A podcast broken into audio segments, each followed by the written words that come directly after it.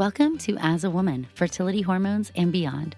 I'm your host, Dr. Natalie Crawford, and I am a board certified OBGYN and fertility physician, and also co founder of Fora Fertility in Austin, Texas.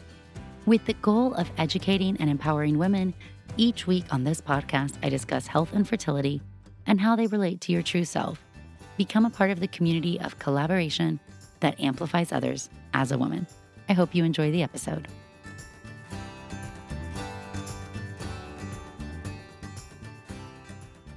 Hello, friends, and welcome back to the As a Woman podcast. This week, we are talking about your hormones and understanding them. Just a basic review of how your hormones work and what that means to have your hormones balanced or not balanced, or what each of them actually do and mean. So, that is what we are going to do a deep dive. You know, I am very passionate about you understanding your body, and your hormones are the basic building blocks that control how your body works. Before we dive into that, we are going to talk about this week's fertility in the news, which is something, oh, I have personal experience with. So, this is an article in the Cut in New York Magazine. Would you work in an Amazon warehouse just to get pregnant? Women are pulling graveyard shifts and backbreaking jobs to pay for IVF. Y'all, I'm a fertility doctor here in Austin. There is an Amazon here, and I have had patients get jobs in the Amazon warehouse for this reason. So, this is a really personal thing. So, let's dive into what this says. So, now we know that many fertility benefits are offered as a benefit package for certain employers, and Amazon is definitely one of those. Another notorious one is Starbucks. And people are finding out in Facebook groups and then applying for these jobs, often as second line jobs or night shift jobs or really odd hours, in order to be able to tap into the benefit program. One of the interesting things here is how benefits currently work is for the most part, the benefit has to be in the female partner, even if there's male factor infertility. So it's not that you can have your male partner, if that applies, or your partner in general, go get fertility benefits and apply those. That will work if you're on that benefit plan as a primary. But for the most part, it has to be your own benefits. So these Facebook groups full of different people there are 9,000 people in the Starbucks group and 3,000 in the Amazon page. And these are specific pages for people looking to get benefits and getting these jobs for that sole reason. So, this is really interesting. In this article, they spoke with 14 current and former Amazon warehouse workers, all of them who only applied for the benefits. Most of them said they were in constant physical pain and mental distress during shifts where they spent between 10 to 11 hours on their feet, picking up, inspecting packages. They could weigh up to 200 pounds. And so there were even people who had careers a nursing student, a marine biologist. They put their careers on hold in order to have these jobs working graveyard shifts. And then sometimes they would go to day jobs like being a mail carrier or a teacher in order to get by. So, this is the work that they were doing in order to get benefits to qualify for fertility treatments. And as a fertility doctor, this is exactly what we don't want people doing when they're going through fertility treatment. We don't want you working 24 7, never sleeping, being extra stressed, physically challenging your body, lifting all this weight. Like, that's not what we actually want. And that's not what's best for you. This article does a great job also talking about the discrepancy in insurance benefits. Only certain jobs offer fertility benefits as a luxury package to try to attract employees. However, it's very unfair because infertility is a medical diagnosis. Yet just imagine if your insurance company got to decide if they were going to allow you to get treatment for your broken leg or your cancer. This is what happens in the insurance world when it comes to fertility. Only 17 states have laws that protect mandating coverage for IVF treatment. Only 40% of companies with at least 20,000 staffers have benefits for fertility. And only about 20% of those actually cover egg freezing because they consider egg freezing or fertility preservation not to be infertility. And so they very often do not cover them. Now, workplaces that do provide benefits, this can be a huge attraction point, but it also can cause people to feel stuck at their job and one of the reasons why Amazon is so attractive is that it's relatively easy to get a job as a warehouse worker, background check, and a drug test. And your insurance coverage starts on day number one. So if we compare to other places, you might have to work there for 60 or 90 days or six months before you get benefits or take interviews or pass other rounds. Amazon essentially is going to let you in. And so it might wreck you mentally, physically, and emotionally. Somebody actually is quoted saying, she worked at multiple companies to fund three rounds of IVF, scrambling during rush hour at Starbucks or lugging 50 pounds of animal feed at a tractor supply store is nothing like the pain and torture of Amazon. So, not everybody has an Amazon horror story, and certainly I've had patients who worked in their warehouse and they now have a baby to show for it. So, I don't want to act like this is a bad thing, companies providing fertility benefits, but instead, I do think it's really eye opening how discrepant this is, meaning not everybody gets access to these benefits and really just shows what people will do and what extent they'll put their body through in order to be able to have access to care. Infertility does not discriminate, and really, we need to be advocating for care for all. I'll be honest that I'm fearful, as are many other fertility doctors, that we're going to see even further limitations since the Dobbs decision and the reversal of Roe v. Wade, meaning it will be even harder and harder to get pregnant or get access to fertility care in some states. And that's a very scary thing. I'm glad that Amazon and Starbucks and other companies offer fertility benefits, but we really need more commercial insurances and more people to offer benefits so that people don't feel like they have to work a second job, stay up all night, stocking shelves in the warehouse. That should be a huge red alarm to what people are doing in order to just get access to care. It's a great article. Definitely recommend that you read it. Okay, but now we are going to dive into your hormones and what this episode is all about. I am so excited to talk to you about the basic building blocks of your body. First of all, let's just think about what hormones are. Hormones are proteins that are made from our endocrine glands and they control our entire body. Your hormones work together and your organs work by interpreting hormones and then changing their secretion and response. So the brain is really the control center. It takes feedback from the rest of the body and then it sends out new control signals based on what's coming in. So just truly think of it as the control center. It is interpreting signals and it is sending out signals. I have said before, the brain is blind or it's, it's in a different room. It has no idea what is actually going on at the different organ levels. So it doesn't know what your adrenal glands are doing or your ovaries or your uterus or anywhere. It can only tell the signals that it's given. So we'll use the ovaries because that's an easy example for most of my listeners. So estrogen is made from the ovary. The brain can interpret the estrogen level and then it'll know, hey, we need more or less of that. And it will change the secretion of its hormones based on that. Same thing for the thyroid, same thing for the adrenal glands. So the body is trying to keep things in what we call homeostasis, which is a state of balance. The body does not want to be stressed, it wants to be perfectly balanced. This is almost never achieved. So just understand when people say, I need to balance my hormones, your hormones don't work that way. Your body is a living, breathing thing that changes every single day in response to your world and your environment. And your needs are different when you wake up and in the middle of the day and when you go to bed. So, in understanding that concept is important. Can your hormones be unbalanced? Well, yes, but what we really mean is your body can have an abnormal response or your end organs are not making the right amounts of hormones. And therefore, your brain is trying really hard to get that to happen. So sometimes there's disconnect between these organs, and that's true hormone imbalance. But really, what happens most of the time when people say their hormones are not balanced is that their end organs are not making hormones in the right way for some reason. And their brain is showing us signs of that based on how it is responding.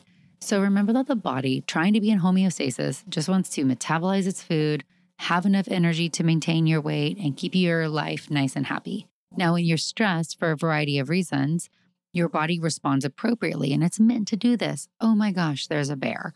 Your body is now built to see the stressor, and your hormones should all change because now you don't need to digest food or get pregnant. Now you need all your energy to go to your muscles and your heart and your lungs so you can run fast from the bear to live. And that's a diversion of energy that should be short term. When you're chronically stressed and your brain hormones are diverted all the time and your adrenal glands are making a lot of cortisol, you are imbalanced. And so we do see that the modern world does tend to leave us in a state of not being in homeostasis. And so when I talk to patients who feel fatigued or who are not feeling well, part of what we're really trying to accomplish is getting back to that state where we have less chronic stress and we have less inflammation. And we're trying to achieve that state of balance or homeostasis. And now a word from one of our sponsors, Caraway. Spring is coming, and I always love a good home reset. Non toxic cookware is the perfect way for you to kick off your own spring cleaning. With so many collections to explore, there is a Caraway for every cook. Their internet famous kitchenware is a staple for any home. It comes with beautiful shades to fit your aesthetic, but most importantly, you're ditching the chemicals.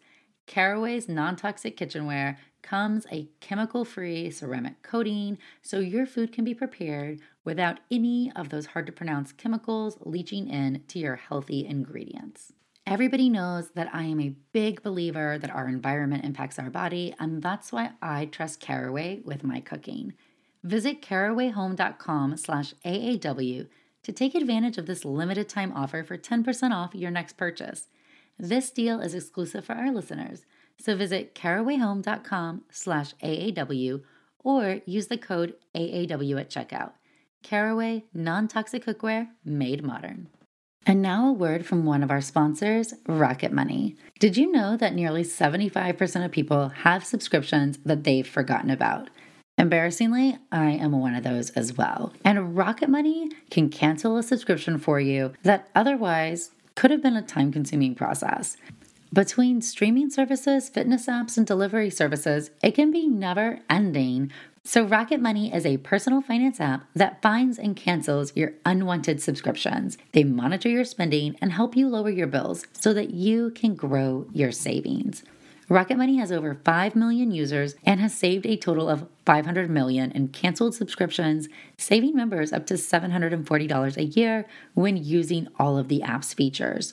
Stop wasting money on things you don't use. Cancel your unwanted subscriptions by going to rocketmoney.com slash AAW. That's rocketmoney.com slash AAW. rocketmoney.com slash AAW. The brain is really the control center. So, to understand the brain, there's two main parts that you need to get. One is called the hypothalamus. The hypothalamus is truly what is interpreting from the world around you. So, it is then going to send out signaling hormones that go to the pituitary gland. The pituitary gland is a little stalk like protrusion off the brain that is truly the control center for most of the hormones in the brain. So it then is going to send out hormones directly to go to your other end organs to get them to make further hormones. So let's think about some of our organ systems. So we have the hypothalamus sends out something called thyroid releasing hormone or TRH, which goes to the pituitary gland to send out thyroid stimulating hormone or TSH, which then works on the thyroid. The thyroid is a butterfly shaped gland in the neck and it makes thyroid hormone. Thyroid hormone is T4 and T3. And that is what your body needs. Your body needs these thyroid hormones to have a ton of basic metabolism, and your brain interprets if you have enough T3 and T4. And when you do, it says, Yay, we're happy, sends out just enough TRH to keep the thyroid sending out just the same level of TSH. So think of it like a circuit. Now, when your thyroid gland stops producing thyroid hormone as well as it should. So, one of the top reasons is an autoimmune disease called Hashimoto's thyroiditis. So, now your thyroid gland is under attack. Your thyroid gland is under attack, and so it is not making enough thyroid hormone, T4 or T3. The brain then can tell, oh my gosh, Nat doesn't have enough T4 and T3. I'm going to send out an increase in TRH because I need to get that pituitary gland to talk to that thyroid better. They need to get their act together. The pituitary then sends out an increase in TSH to stimulate the thyroid to make more thyroid hormone. Maybe the thyroid can, and maybe it can't. So, one of the hallmarks of autoimmune disease is the thyroid cannot keep up with the brain demand because it's under attack. Therefore, we often come in and we have to supplement with thyroid hormone, which is synthroid or levothyroxine. Therefore, the brain will send out less TSH because it's happy. It's getting enough circulating thyroid hormone to meet its needs because you are taking a pill, and that is okay. Sometimes we can improve the function of our glands. So, in this example, when you have Hashimoto's, if you can decrease the antibodies or the attack on the thyroid, you may be able to help it. And so, decreasing inflammation or decreasing stress may be helpful in some of these autoimmune diseases. I'm going to touch on decreasing inflammation at the end.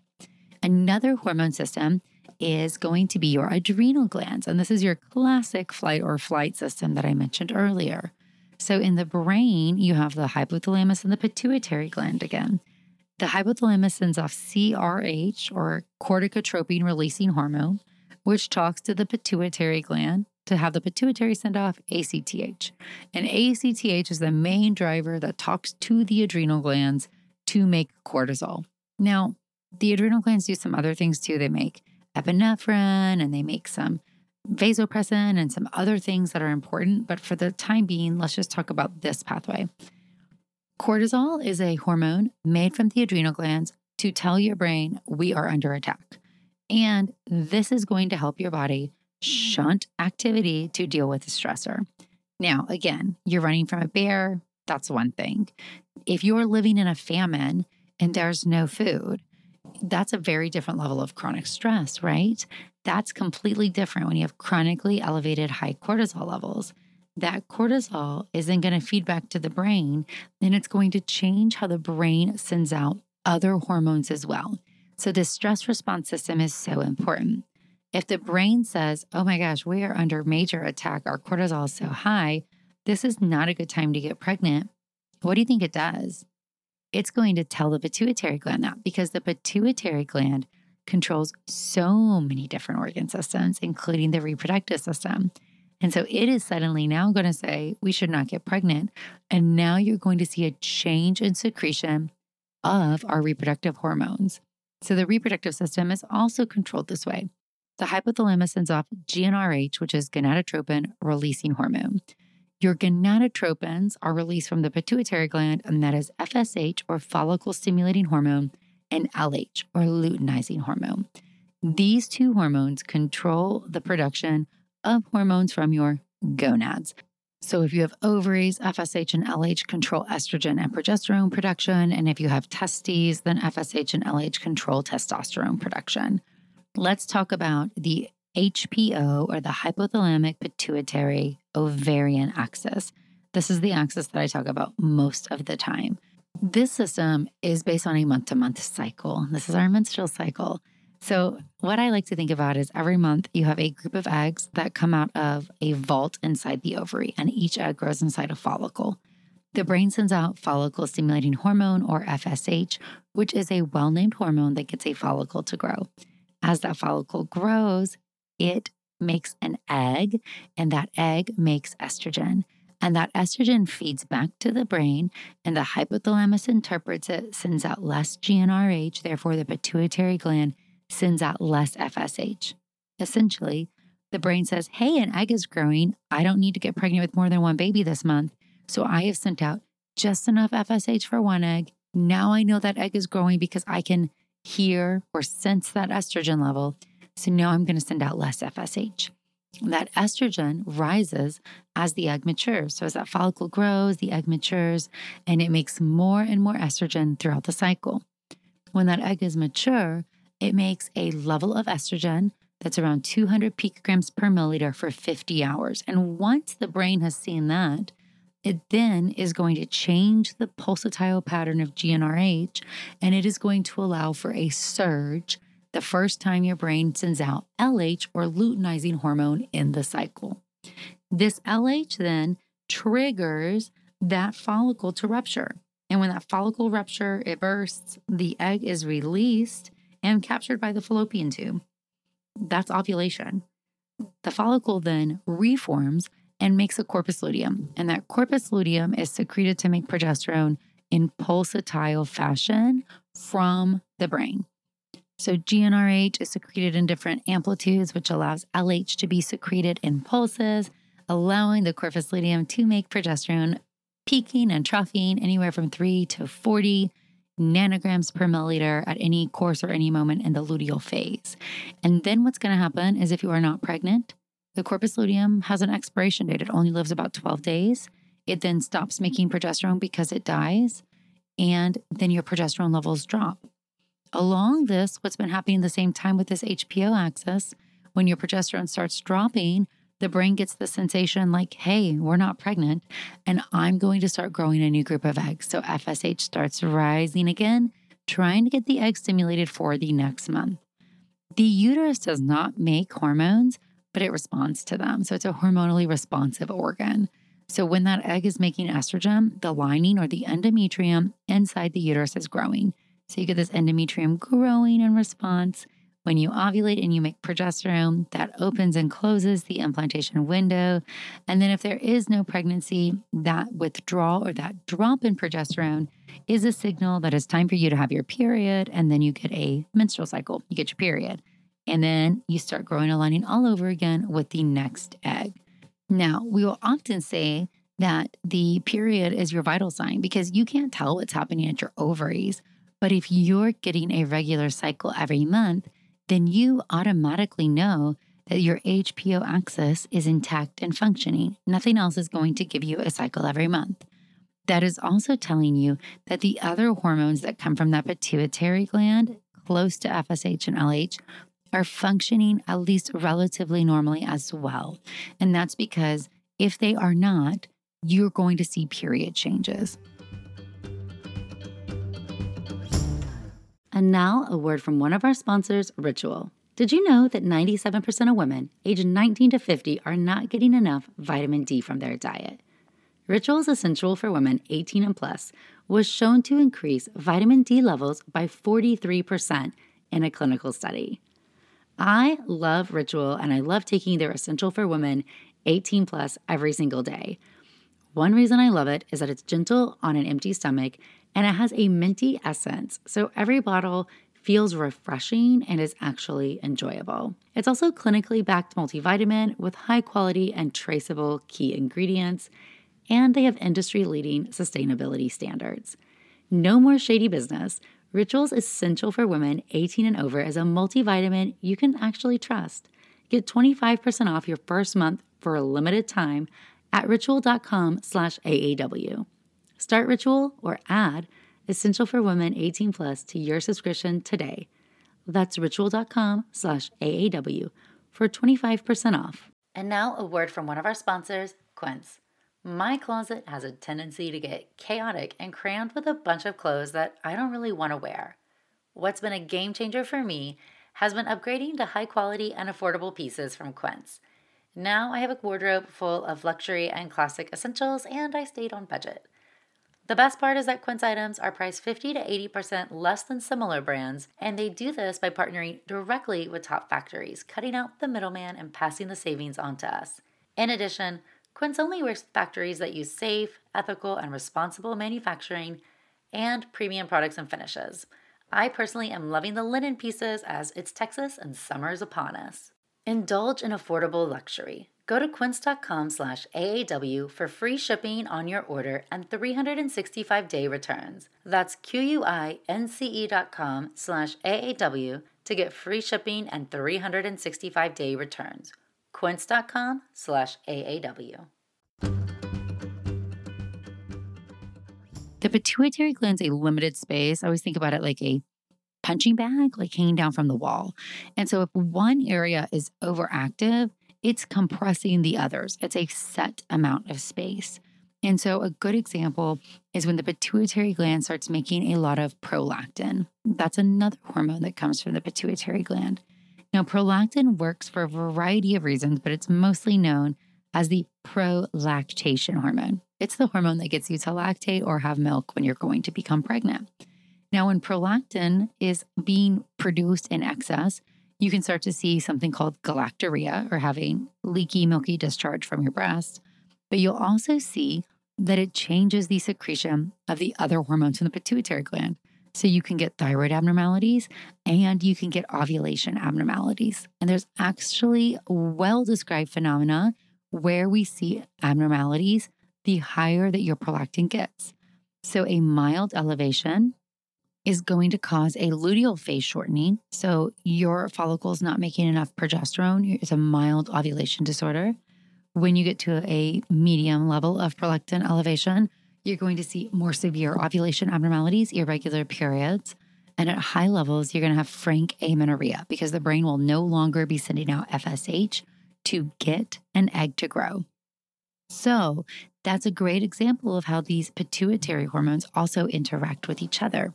Another one is something called functional hypothalamic amenorrhea. So, you already heard me talk about how the hypothalamus is the main control center for interpreting your body's hormones. So, what happens when it interprets that things are not good to get pregnant? That's really what this is. The brain interprets it's not stable enough to get pregnant.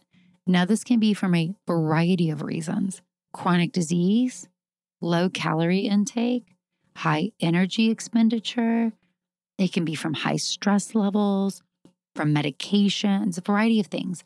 But the most common is some stressor feeds back to the hypothalamus. The body is chronically stressed, and common ones can be some eating disorders or our athletes who are gymnasts or figure skaters, expending a ton of calories for your body mass. We've also seen chronic diseases, specifically like GI based, like Crohn's or ulcerative colitis, new diagnosis of cancer. We've also seen just high, high stress levels going through a traumatic period of your life can cause your brain to shut down. So the hypothalamus interprets that your cortisol level is too high. And so in response, it is going to send out less GnRH and therefore not send out FSH and LH. So now you are not sending out the hormones from the brain to get the ovary to allow an egg to grow and develop and ovulate. Largely tied back to the idea that it is conserving our energy to try to help you heal or have the energy from the stressor. So you need to heal or you need to fight. It doesn't know, but you can't ovulate during that time period. And so it is diverting your resources to what your brain has deemed more important. One of the hardest things about FHA is that you can heal and it can take years for the brain to feel confident that the stressor is gone. Isn't that crazy? You could have anorexia, terrible disease. You go to recovery for it. You gain the weight you're eating better, you're going to therapy, and your period may not return. Your brain may not turn back on your HPO axis for years after your recovery.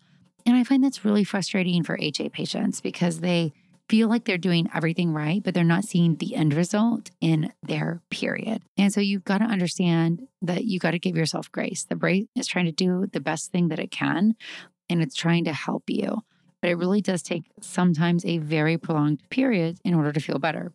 Opposite for prolactin. If there's a prolactin abnormality, you take cabergoline or bromocriptine, which are medications that lower your prolactin, boom, suddenly that pituitary gland is going to send out FSH more regularly, and your regular cycles are going to come back. And we've seen this happen in studies. So, the etiology of why you're potentially not having periods is going to totally determine what is going to be needed in order to make things normal or more balanced again. Even though we silo these organ systems out, and we say, okay, this is the brain, this is the ovaries, this is the adrenal glands, this is the thyroid, this is the pituitary. The, the reality is they're all functioning together like one lovely puzzle at all moments of the day, and they're dependent on the others in order to act normally. And that's important because too often in medicine, we view one organ system at a time. That's because that's how doctors are trained, right?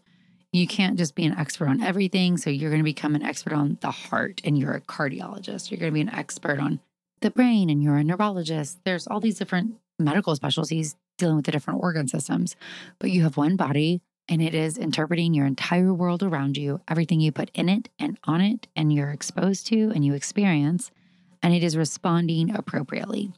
So, when we talk about what is keeping these organ systems intact, it's really what is going to keep your body in the best level of homeostasis or balance possible. Your world is influenced by the things in it. So, food, we already know that leaky gut is a real thing, meaning your intestine is permeable when you in, eat things that cause high levels of inflammation, it changes your hormone secretion And we know that that can also predispose to autoimmunity. We know that when you have autoimmune disease, your body needs to heal from this in order to be in homeostasis. And so, how do you do this? First of all, let's just think some basic principles of decreasing inflammation and understanding our body. We'll say number one, your period is one of the only outward vital signs of this. If your period's abnormal, you need to get medical help to see if you can find the cause. That may require medical treatment. Not everything can be cured naturally or with lifestyle, and that is okay. Number two, you're to have a really hard time healing anything if you don't sleep. You need to sleep. You need to get at least seven hours of sleep per night. If you can't sleep, you need to do some things to help you sleep. Put your phone across the room, take melatonin. Don't be on screens. Go to bed at an earlier hour. Stop watching TV. You need to think about it and figure out what's going to help you go to sleep. At the same time, every day, waking up and going to bed at the same time every day sets your body in a good circadian rhythm, which is really helpful for hormonal secretion. Our hormones are made to be secreted at different times of the day. We mm. also are going to want to look at how do we control what goes in and on our body. This is not brand new rocket science. Whole foods are always going to be better for you than fake foods, right? The foods that you can find in the world around you fruits, vegetables, whole grains, plant based protein sources, lean animal meats. That stuff's all going to be better than processed foods, artificial sugars. Fruit sugars don't count, those are nature sugars. Your artificial sugars, your processed foods, your fast foods, your fried foods. That's not real. Doesn't mean you can never have that stuff. And I tell patients this all the time. And I say this in my course, in the Enhance Your Natural Fertility course. You are allowed to enjoy your life. You can eat anything and everything you want to. But I want to challenge you to make decisions each day that treat your body kindly so that you can enjoy the cake on your birthday and those other moments. If you treat your body kindly with your choices, most of the time, on most days, you're doing enough. That doesn't mean this is all or nothing. Oh my gosh, I ate the cake, everything is lost but it means every single time you eat food, you're making a choice. And I want you to pick the kind choice for your body. The world around you with toxins, plastics are a huge one. You need to look at your world. How do you remove plastics? How do you remove BPA? How do you remove Teflon? How do you control what's in your products? That stuff matters. Endocrine disrupting chemicals are real. They have a really good name. They disrupt your endocrine system. Proven science. We know it impacts ovarian reserve, response to IVF, and other treatments. So, of course, it's going to impact your natural fertility as well. And then I want you to look at how do you decrease stress? And this is not a one size fits all. For most people, there's some exercise that's going to do it, but beware, some exercise can actually increase your cortisol levels even more, like HIIT exercise. So, what can you do to move your body 30 minutes a day, five days a week? Maybe it's three times for an hour, you go for a walk. Maybe it's 20 minutes, various times. It doesn't really matter to me. It matters to you. But move your body. That usually is a big stress relief. And then what about counseling or journaling or meditation or mindfulness or talking to a friend or a walk with the birds or acupuncture or yoga? I don't care. You need a moment where you can feel, ah, that's that cortisol releasing. You've got to feel that sensation. How do you tap into that? That's a personal thing, and I want you to think about that. So, this is a really basic primer on your hormones, super brief. There's so much more that goes into it all. I'm going to answer your questions in the FFS for fertility's sake, but I do want to say I have a course called the Enhance Your Natural Fertility course. We have over 200 members. It's a rock star, awesome course. It is a self paced progressive course where you can learn all about your body and your fertility we have a private group and we have monthly Q&As where you can get all the support that you want about your body, your hormones, your health, your fertility, your lifestyle. And the feedback has been so amazing. I'm so glad everybody's loving it. If you want to learn more about that, you can go to nataliecrawfordmd.com and click on the button for the course. For fertility's sake is our weekly Q&A segment. You can ask these questions on my Instagram every week on Monday. There will be a question box or you can call in to the new voicemail line so you can call 657 229 3672. That is 657 229 3672. And we are going to give priority to voicemail. So if you have a question, please call us out and we will be answering your questions every Monday and then we will do some Q&A topic episodes coming up soon with some of your submitted questions. All right, how long after a successful IVF would you recommend somebody try for number 2? This is a common question and every clinic is going to be a little bit different. Our preference is to let your body heal. We want to let you have as much time to breastfeed as you want. Breastfeeding does increase prolactin. And as we just talked about, that can change some of your other hormones. But I usually like to plan for a transfer at the soonest one year from the birth month. So if you had a baby in December, we can start some of the prelim work. So I usually like to see people about eight to nine months postpartum and get the transfer process lined up. We usually like to do that transfer one year to the birth month of your baby. Number two, best thing to do to prepare for an FET in a couple of weeks you know, you need to start making those good, healthy habits that you want your baby to be exposed to. We know that epigenetics are a big thing, and that means that your body and environment when you're pregnant are going to control the genes that are turned on and off for your baby and set them up for a whole life of different risks. We also want you to have the highest chance of success with that FET as possible. So, some of those things we just talked about for dropping inflammation get sleep, find a good stress management system, start eating nice, whole, healthy foods.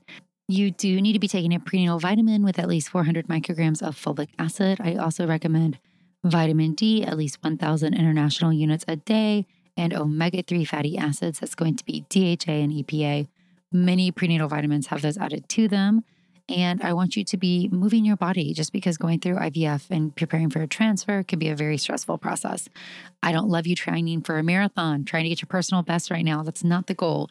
The personal best goal you're shooting for is a pregnancy.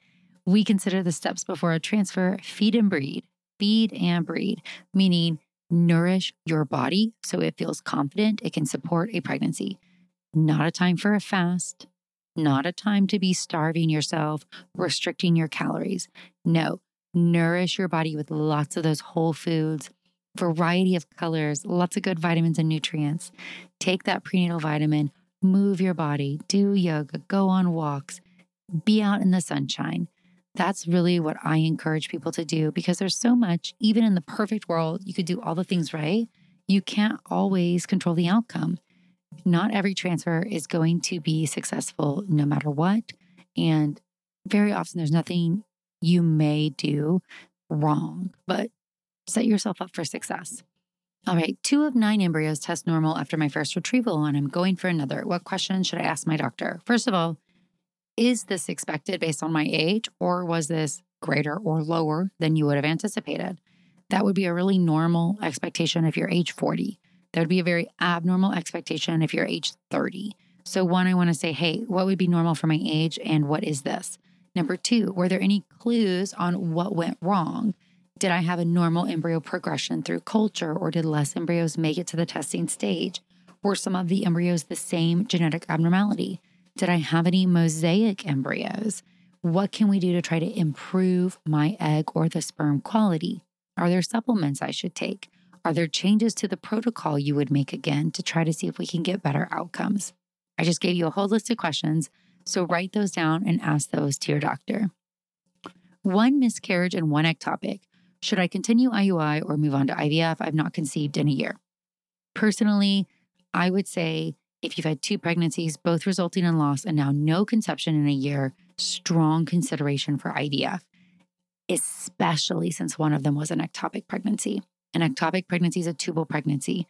We have this conception that if you get a test and your fallopian tubes are open, that that's all they need to be open. They'll get the job done. But that's not how simple it is. Your tubes have a function. They do have to be open, but that's the low bar. They also have to be able to move to help transport that egg. The egg and sperm have to fertilize there, meaning the environment has to be right, the right pH, the right nutrients, not toxic and it has to help move that embryo into the uterus. So the tubes are really important. Having a prior ectopic is a big sign that the tubes may not be able to do the job. And so I would definitely at least have the IVF conversation and understand what the process is like with your doctor. Genetic carrier screening, pros, cons, and thoughts. I am a huge believer in genetic carrier screening.